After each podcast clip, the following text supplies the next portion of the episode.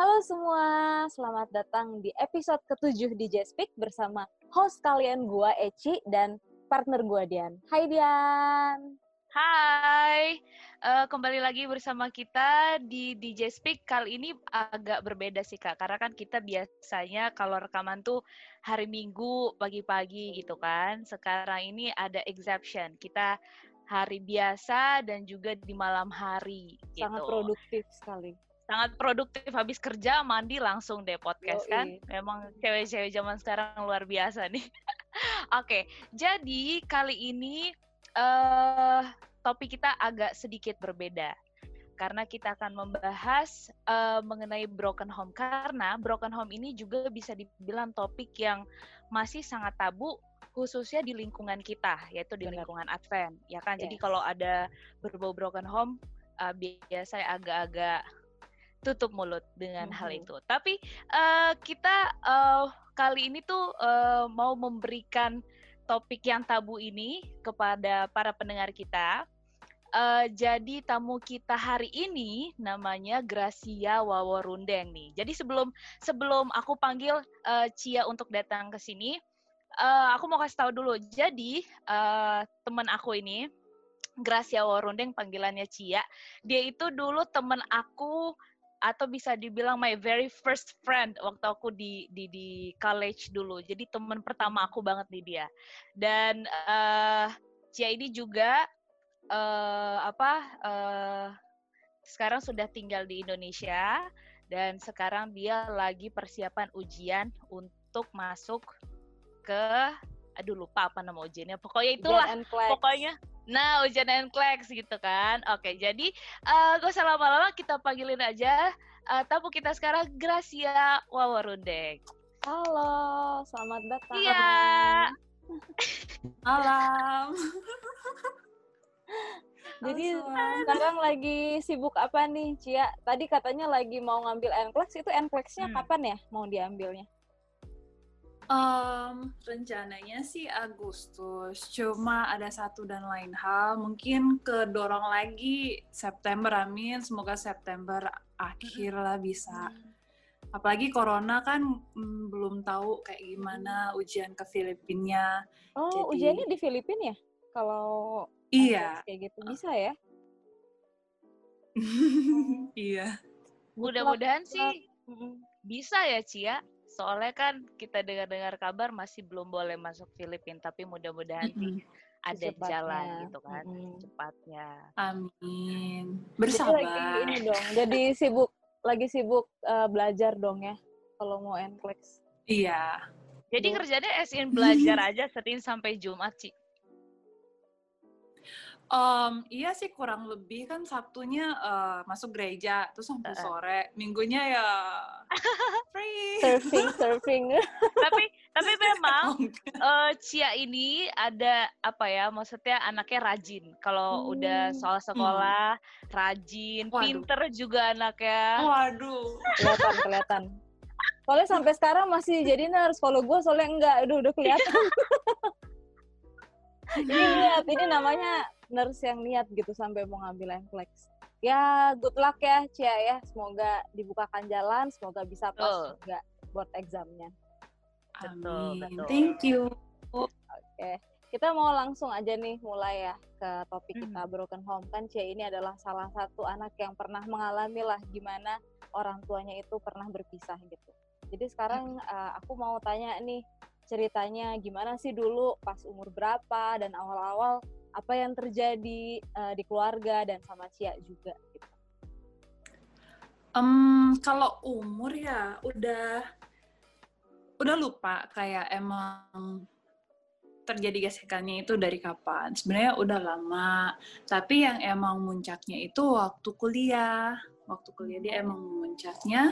Uh, uh, dan kalau latar belakangnya sih kenapa itu memang sudah sudah apa ya? Sudah lama dari dulu. Gitu ya? Sudah lama dan um, dari kedua sisi juga sudah agak susah ya untuk um, dipertahankan karena ada beberapa masalah yang terjadi dan mungkin itu berlarut-larut.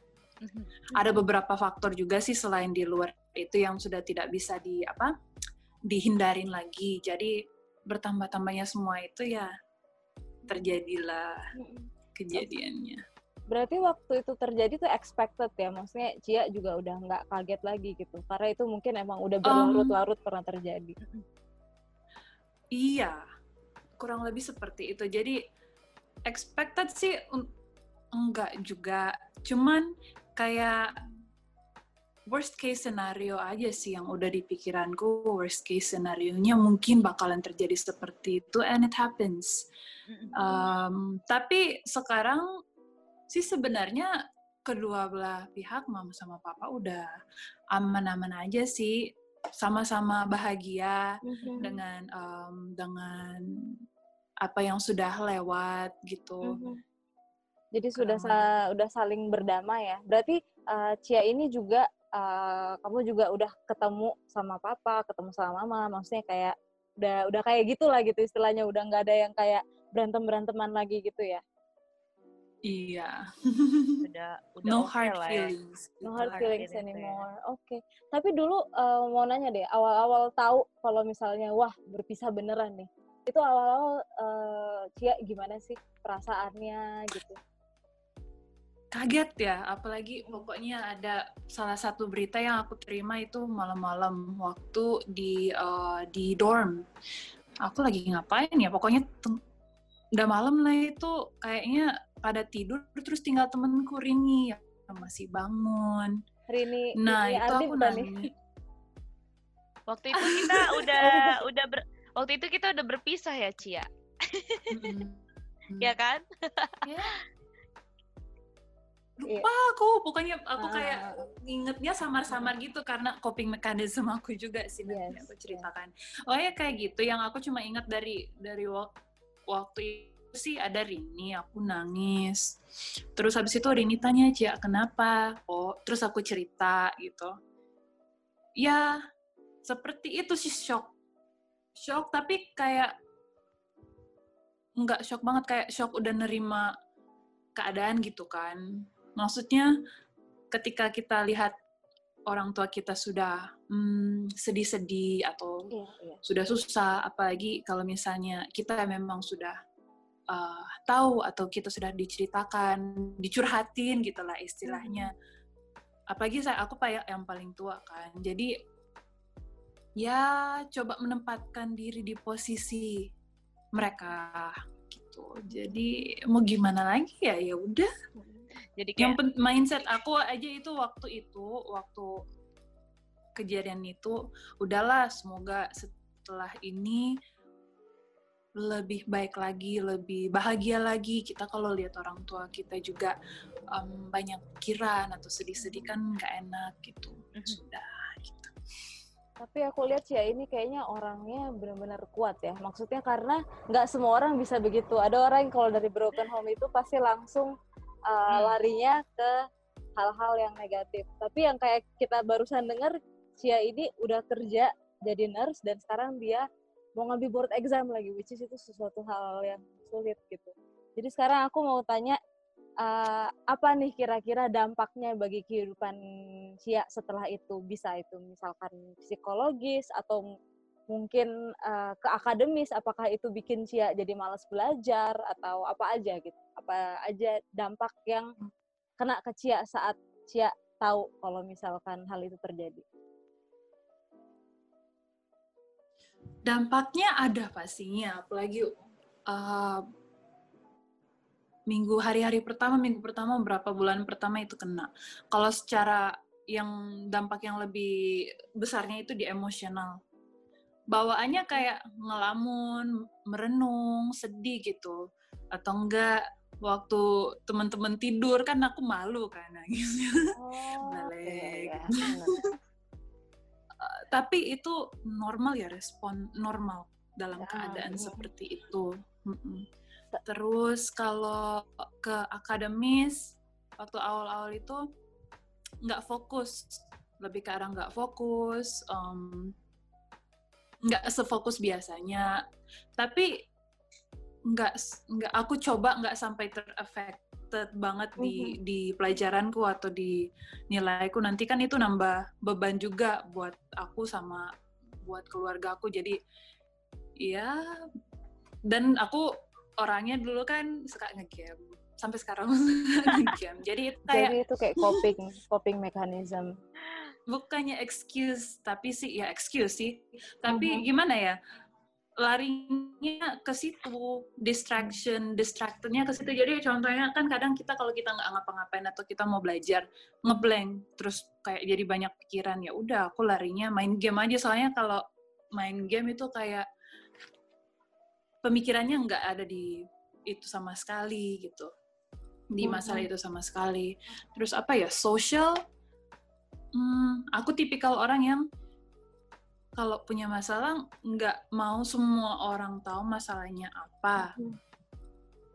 Eh, mungkin lebih diem aja kali ya tapi aku tetap cerita ke yang Hmm. deket cuma lebih pendiam aja Hmm. ini ini yang aku ceritain waktu beberapa bulan pertama waktu kejadiannya terus nggak bisa ngomong tentang keluarga sama orang itu Iya. atau enggak eh lari gitu kayak baper bawaannya gitu.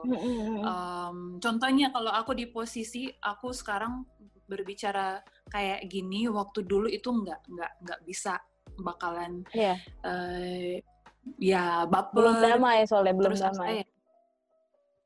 Hmm. Terus kesehatan sih kalau di kesehatan nggak ada ya, soalnya kafetaria kan terjamin makanannya. Justru makannya lebih banyak ya Cia ya. Iya. Cia ini dulu Kali ya, kalau kuliah apa pun yang dihidangkan kafetaria semuanya bisa dia makan. Wah, gila luar, Luar biasa. Ya, biasa. tambah satu nasi. Kamu adalah orang yang sangat positif sampai makanan kaf juga dimakan. Tinggal ditambah kecap asin aja itu. Tapi yang mau gue tanya itu berdampak nggak sih sama relationship lo ke sekarang mau itu romantik ataupun Hmm. uh, friendship gitu? Apakah lo jadi punya trust issue gara-gara itu? Apa pokoknya dampak yang lo bisa rasakan sampai sekarang lah istilahnya. Justru enggak. Malah ya? kalau ke relationship aku lihat kayak gimana ya? Itu menjadi pelajaran aja, bukan kayak oh aku nggak bakalan percaya gini. Enggak. justru dari yang aku eh, apa sih yang aku percayain dari semua pengalaman itu kita baik atau buruknya kita bisa memetik sesuatu dari situ. Dan lebih baiknya kalau kita memetik sesuatu yang positif. Jadi aku aplikasikan nanti kalau aku sudah punya keluarga aku sudah tahu apa yang Oh. harus aku lakukan dan harus aku nggak lakukan. Jadi kayak gitu. Eh, itu idealnya ya idealnya seperti itu Luar biasa loh Cia ini. lah Bagus, bagus. Gak percuma kita sekamar ya Cia. Jadi Cia ini terpengaruh lebih ya, bijaksana ya. Kayaknya bukan gara-gara Kebiasaan Dian dia sih ini. masuk ini Aduh, gak percaya gue.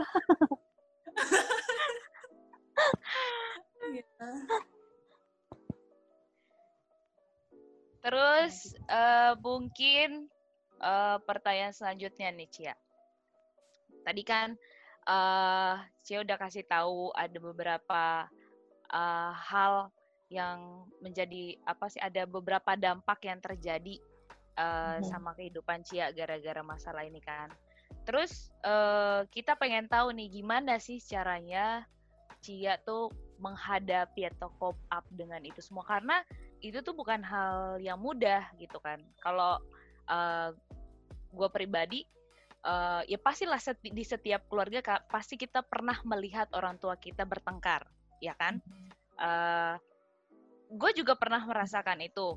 Eh, ketika kita melihat orang tua kita bertengkar aja, rasanya gimana ya? Kayak kita tuh sedih gitu kan, kayak kita nggak bisa ngapa-ngapain, apalagi kita tahu orang tua kita eh, sudah tidak bersama gitu kan pasti rasanya itu eh, sedihnya ampun-ampun gitulah kayak aduh gimana nih kok bisa? gitu kan. Kenapa? gitu. Jadi kita pengen tahu nih Cia mana tahu eh, teman-teman yang dengerin sekarang ini punya masalah yang sama atau mungkin kita nggak mendoakan mereka mungkin akan punya masalah seperti ini. Cuman kita pengen tahu nih apa sih kira-kira yang bisa buat Cia bisa berdiri tegar nih sampai sekarang?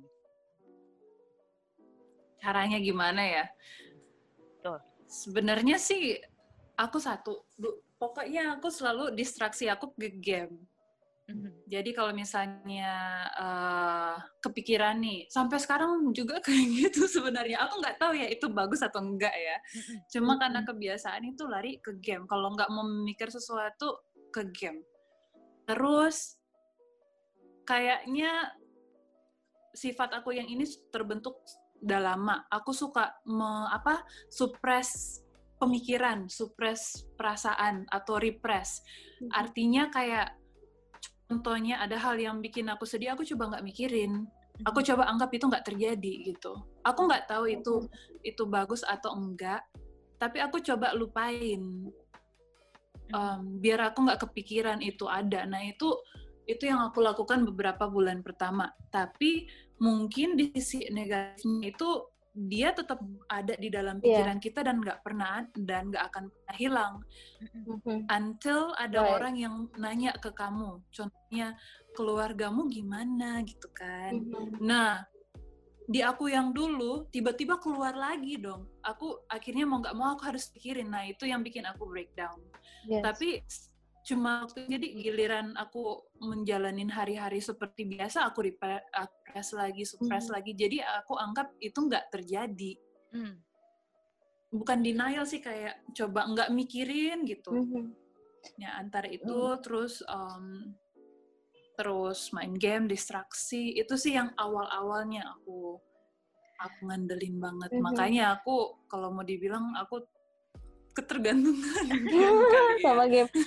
Ya sebenarnya sih semua orang itu punya cara cope up masing-masing ya. Cuman tadi barusan Cia bilang kalau Cia suka suppress perasaannya. Sebenarnya ini juga ada di podcast kita sebelumnya. Ya, kita tuh sebenarnya nggak boleh suppress uh. perasaan karena pada suatu saat gue bukan psikolog, tapi ini yang diajarin sama kita. Karena pada suatu saat kalau ada terjadi apa-apa itu bisa blow up dan lo bisa kayak lost control gitu. Jadi kalau gue bilang uh, cuma nasehat aja sama Cia gitu. Jadi kayak kalau gue lihat sih kayaknya Cia udah berdamai ya sekarang. Cia udah berdamai deh ngelihat dari cara ngomongnya. Cuman ya jangan dibiasain udah sih. Suka surprise surprise. Kalau lucu iya, ya kalau Iya makanya Dian, kayak gitu Dian. Enggak, soalnya itu tuh buat semuanya ya. Enggak lucu aja. Karena kan Cia ini teman gue gitu kan. Di satu sisi uh, gua gue tahu uh, maksudnya bagaimana kehidupan Cia hmm. mengenai keluarganya karena Cia sendiri yang pernah cerita gitu. Tapi uh, memang uh, ya kita sama-sama tahu bagaimana gitu kan. Hmm tapi yang gue lihat adalah ini dari gue ya Cia sebagai saksi mata uh, Cia memang sedih waktu itu tapi gue bisa melihat uh, Cia itu orangnya tegar gitu kuat. Meskipun mungkin di dalam uh, Cia sedih atau bagaimana cuman gue bisa melihat Cia itu adalah orang yang bisa uh, mengatasi masalah. Mungkin dengan cara ya Cia coba untuk melupakan dan segala macam ya mungkin itu adalah salah, salah satu cara yang Cia lakukan. Tapi uh, kenyataannya uh, saat ini uh, Cia udah bisa apa ya sudah bisa menerima gitu kan. Mm -hmm. sudah bisa oke okay lah uh, ya sudah berlalu gitu ya lucu aja sih gitu ngomong serius kayak gini sama temen gue sendiri ya. nggak pernah sedalam pasti ngomongnya nggak pernah sedalam soalnya hidup kita tuh penuh dengan joke soalnya nggak pernah serius makanya kayak oke okay. uh, jadi itu ya Cia dua tadi ya uh, cara mengatasi adalah dengan uh, mencoba uh, mencari uh, kegiatan lain. Mm -hmm.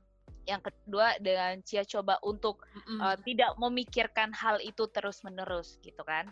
Oke, lalu uh, mau tahu juga. Tapi aku nggak nggak bilang yang hal aku nggak bilang yang hal kedua itu hal yang baik untuk yeah. ditiru ya. Mm -hmm. Tapi yang mungkin aku bilang yang emang bagus itu ya untuk sementara waktu short term lah, short term intervention mm-hmm. itu distraksi itu paling iya, bagus. Iya. Mau kita sedih, mau kita patah hati atau apa mm-hmm. distraksi. Tapi uh, Cia pernah gak sih kayak uh, did you ask God kayak kenapa uh, kok bisa nih keluarga aku kayak gini? Iya. Yeah. Why me? Why me question ya? Iya, yeah, iya. Yeah. Uh, oh, sering. sering tapi ada yang aku dengar dari mana atau aku baca dari mana ya? Kita tuh lihat orang-orang di sekeliling kita lihat-lihat orang yang apa?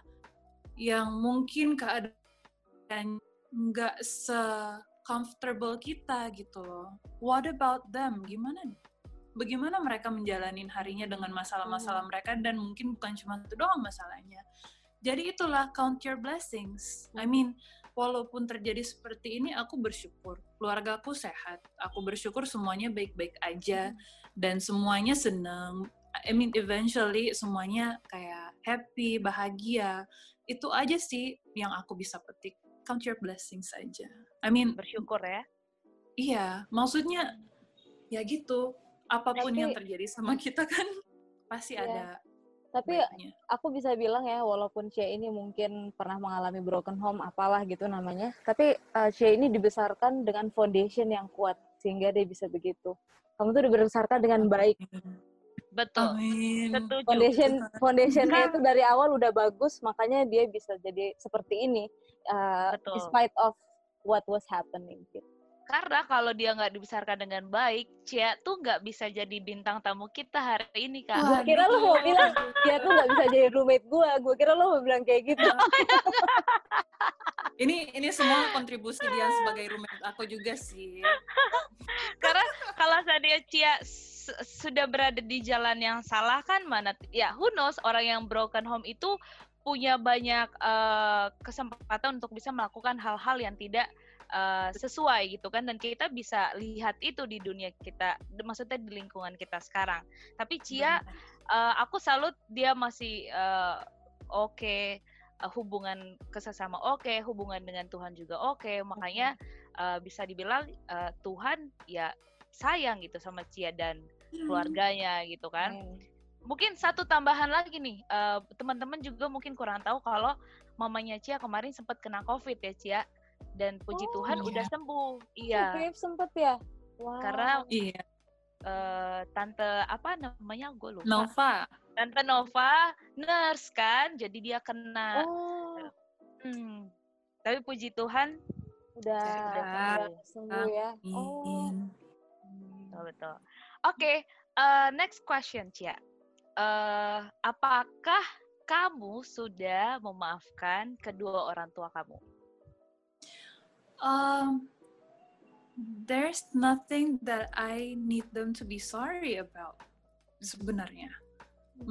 Um, aku nggak perlu memaafkan mereka karena aku nggak li nggak jujur ya aku nggak pernah berpikiran untuk menyalahkan mereka oh karena kalian begini makanya no wow. karena maksudnya kayak mereka kan masih they're not perfect mau setua apa pun kita atau gimana pun kita kadang kita juga nggak sempurna gitu loh. Mereka mungkin nggak mau juga seperti itu tapi mau tidak mau keadaan juga yang nggak kondusif yang membuat mereka seperti itu. Dan orang tuaku ada juga curhat ke aku it just shows how vulnerable they are. Jadi kalau misalnya aku masih menyalahkan mereka lagi ah kok kalian kenapa seperti itu? Kenapa kalian nggak memikirkan kami itu? Nggak ada di pikiranku Mhm. sama sekali karena udah kasihan. Mhm. um, they've been through a lot. So kalau misalnya aku mau salahin lagi hmm, aku kayak nambahin beban gitu. Pastilah pastilah. Orang tua mana yang nggak nggak enak sama anaknya juga. Pasti Mhm. bakalan aku kalau misalnya seperti itu bakalan aku bakalan kepikiran seperti itu. Dan ketika kita sebagai anak menyalahkan orang tua karena kita yang nggak nyaman dengan kondisi seperti itu kita we're being selfish. Kita egois dong ya. Karena bukan cuma kita yang affected kita nggak mikir bagaimana perasaan mereka juga. Mereka harus mengambil keputusan seperti itu. Itu bukan cuma mereka yang affected mereka juga mikirkan anak-anak mereka. Jadi Yeah. there's never anything for them to be sorry about for me You know what I gathered ya, what I gathered, uh, kenapa lu nggak benci sama mereka, kenapa lu bisa memaafkan, maksudnya kenapa lu nggak ngerasa uh, mereka tuh bersalah ke lu, karena mereka juga komunikasinya baik ke lu. Lu cerita tadi bonyok lu uh, curhat ke lu. Jadi lo tahu gitu 100% masalahnya itu gimana dan mereka mau komunikasi yang benar dengan cara yang damai-damai. Beda dengan uh, mungkin orang tua, mohon maaf orang tua yang berantem berantem aja nggak ada nggak ada komunikasi yang baik hmm. sama anak-anak yang nggak ada apa-apa pokoknya udah gue mau cerai cerai bodo amat anak gue gimana. Mungkin kayak gitu itulah perbandingannya ya. Betul nah, betul. nah, itu juga lesson kita kita kalau misalnya punya anak kita lihat anak itu sebagai satu individu. Ya, individu betul. yang punya jalan pikiran sendiri jangan left them out mungkin kalau betul, ada betul. masalah. Benar tapi uh, Cia ini kan punya adik-adik ya karena Cia anak pertama kan uh, mereka gimana tanggapannya? Apakah mereka juga punya cara berpikir yang sama sama Cia atau bagaimana? Um, kalau cara berpikir sih kurang tahu ya. Aku nggak pernah kembali lagi. Aku biasanya nggak mau menceritakan hal ini ke orang lain, cuma ke teman dekatku. Kalau ke adik-adik aku kayak kayak ini mungkin salah, tapi aku nggak mau mendiskusikan hal ini sama adik-adik gitu loh. Hmm. Karena aku takut apa yang aku bilang mungkin bakalan affect them in the wrong way. Jadi aku takut bawaannya. Hmm. Kecuali emang aku kayak harus ngomong, aku gimana ya? Kayak contohnya, kamu pikir juga dong, mama papa juga kayak begini begini begini. Aku jatuhnya kayak gitu. Tapi untuk openly discuss, antara aku lupa atau emang nggak pernah sama sekali. Adik-adik umurnya gitu. berapa, Cia? Nah, kembali lagi, aku tuh suka surprise gitu. Hmm? Adik-adik umurnya berapa? 97, kelahiran 97 satunya, yang kedua, yang terakhir 99. Oh, mungkin masih terlalu muda kali Cia ya. Mungkin nanti suatu saat kalau kalian iya. sama-sama udah gede, udah berkeluarga, mungkin kalian bisa lebih leluasa lagi untuk ngomongin ini. Iya, dan juga gimana ya waktu itu kan aku lagi di Filipina juga kan.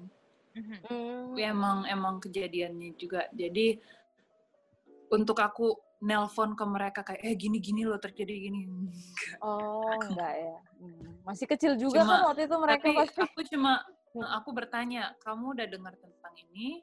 Oh iya, oke. Okay. Gitu sih. Nggak berani juga ngomong, takut tapi pasti mereka juga uh, shock dan sedih lah ya. Cuman karena Cia di Filipina, mereka di sana, jadi Cia nggak benar uh, kurang tahu gimana situasi kondisi mereka ya. Tapi mm -hmm. yang aku lihat sih dari sosial media sekarang uh, they are fine ya kan? Dan kita juga walaupun kayak untuk ngomongin itu kita jarang banget ngomongin mm -hmm. tapi hubungan kita baik-baik aja mm -hmm. dan kita close karena memang dari kecil sering bareng kan mm -hmm. sampai gede juga maksud apa masih enak gitu jadi aku malah aku mikir waktu kita sering bareng-bareng sering main-main bareng kita hampir hampir nggak pernah atau nggak pernah sama sekali bahas bahas beginian. Biasa sih kayak gitu emang. Justru kalau kalau ke sibling sih ya kayak kita tuh kayak nggak pernah ngobrol hal-hal yang dalam gitu loh. Kenapa ya? iya.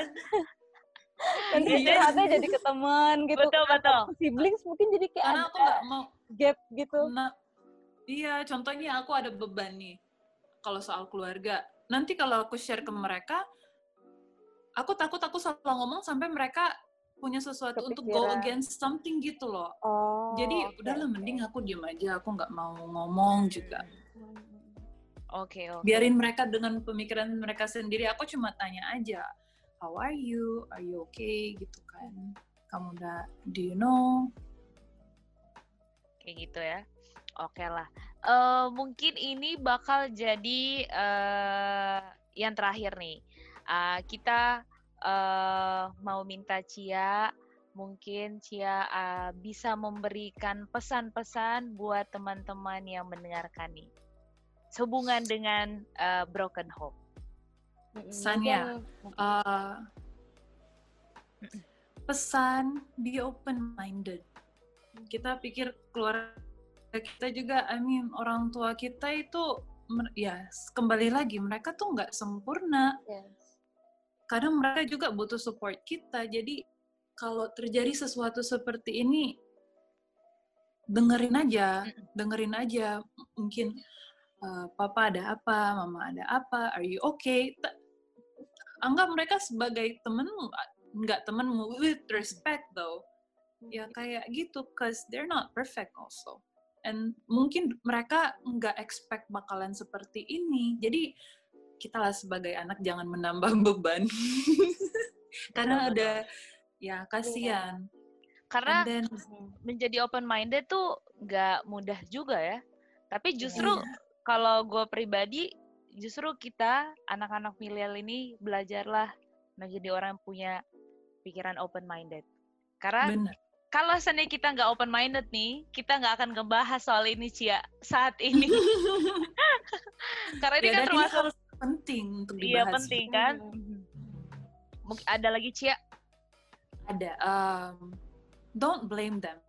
Kembali lagi ke alasanku yang sebelumnya. Karena mereka juga nggak perfect. I mean, orang tua mau yang terbaik buat kita juga. Tapi kadang jalannya nggak semulus yang kita semua hmm. harapkan kan. Hmm. Dan it's life, nggak nggak ada yang mulus gitu. Terus apa ya? Oh iya, don't victimize yourself. Jangan jadikan diri kita itu korban. Karena kadang itu bikin kita excuse untuk melakukan sesuatu. Ah, hmm.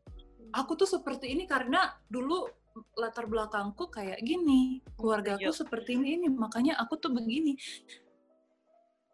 Aku nggak tahu, mungkin masalah aku sama mereka berbeda, tapi dengan latar belakang yang sama, jangan jadikan itu alasan untuk kita menghancurkan diri kita sendiri. Mm -hmm. Karena Setuju. bukan orang lain yang rugi, mm -hmm. tapi kita sendiri, bukan orang tua juga. Oke, okay, orang tua pasti rugi dong. Tapi yang paling rugi itu diri sendiri. Mm -hmm. Gitu loh. Jadi don't waste yourself. Jangan jangan jadikan yeah, yeah. dirimu sebagai victim. If anything, kamu tarik sesuatu yang bagus gitu dari masalah ini.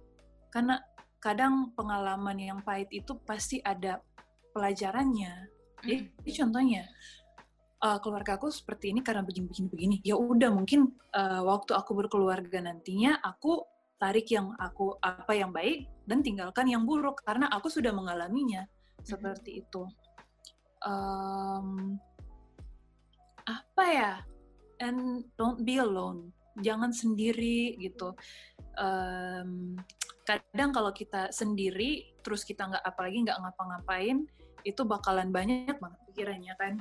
Mm-mm. kenapa? Begini why me why not? Eh why me uh, kenapa aku ngalamin seperti ini? Dan kadang kita menyalahkan Tuhan juga kan. Um, apa ya namanya? Be grateful be grateful juga walaupun terjadi kejadian seperti ini ya kita bersyukur kalau orang tua kita sehat-sehat, orang tua kita baik-baik aja. Amin. Kebutuhan kita tercukupi gitu loh. Masih ada atap, masih ada ini. Ya, ya udah udah udah inilah filosofikal. Iya, iya. Itu sih. Positif. Gitu. Walaupun susah, iya. Nggak apa-apa sedih. Ya udah, rasakan kesedihannya. It's mm-hmm. okay. Mm -hmm. It's normal to be sad. Yeah, ya gitu. okay But then still, okay. yeah, okay still move okay. on. Kalau bisa support mama papa kamu juga. Tanya, mm -hmm. okay, how are you doing? Because gitu. they're having a hard time also. Iya, dan mereka bakalan sembunyiin dari kita orang tua begitu.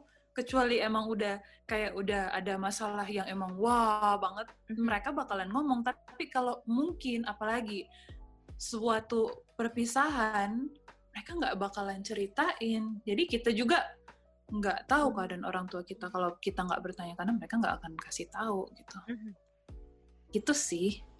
Semangat semangat aja. Oh, you're not alone. You're amazing. luar biasa. Oh tuh amazing like, banget. Gua aja kayak, kayaknya yang hidupnya rata-rata aja kayaknya stres aja gitu. Aku tuh bisa bilang kayak I'm a proud friend Aduh, waduh. Dian, aku gak ada kontribusi apa-apa, Dian. Tolong. Aduh. Kayak kita tuh bersama udah berapa lama gitu kan. Cuman jujur aja aku sih uh, salut dan bangga lah sama Cia. Maksudnya uh, menjadi uh, anak yang broken home itu bukan satu hal yang mudah gitu. Hmm. Tapi oh, iya. dia membuktikan itu kalau uh, berarti orang lain juga bisa gitu kan. Mm -hmm Dan gimana ya? Kalau menurut aku sih it's not something taboo. It jangan jangan malu gitu. Mhm. Uh, kita juga manusia ya. Mhm. Mhm. Maksudnya Ya, kita tuh hidup di Hmm. antara orang-orang yang judgmental gitu. Kita kayak ngerasa Iya. keluarga kita dijudge. Kita ngerasa Mhm. orang-orang di sekitar kita ngomongin keluarga kita.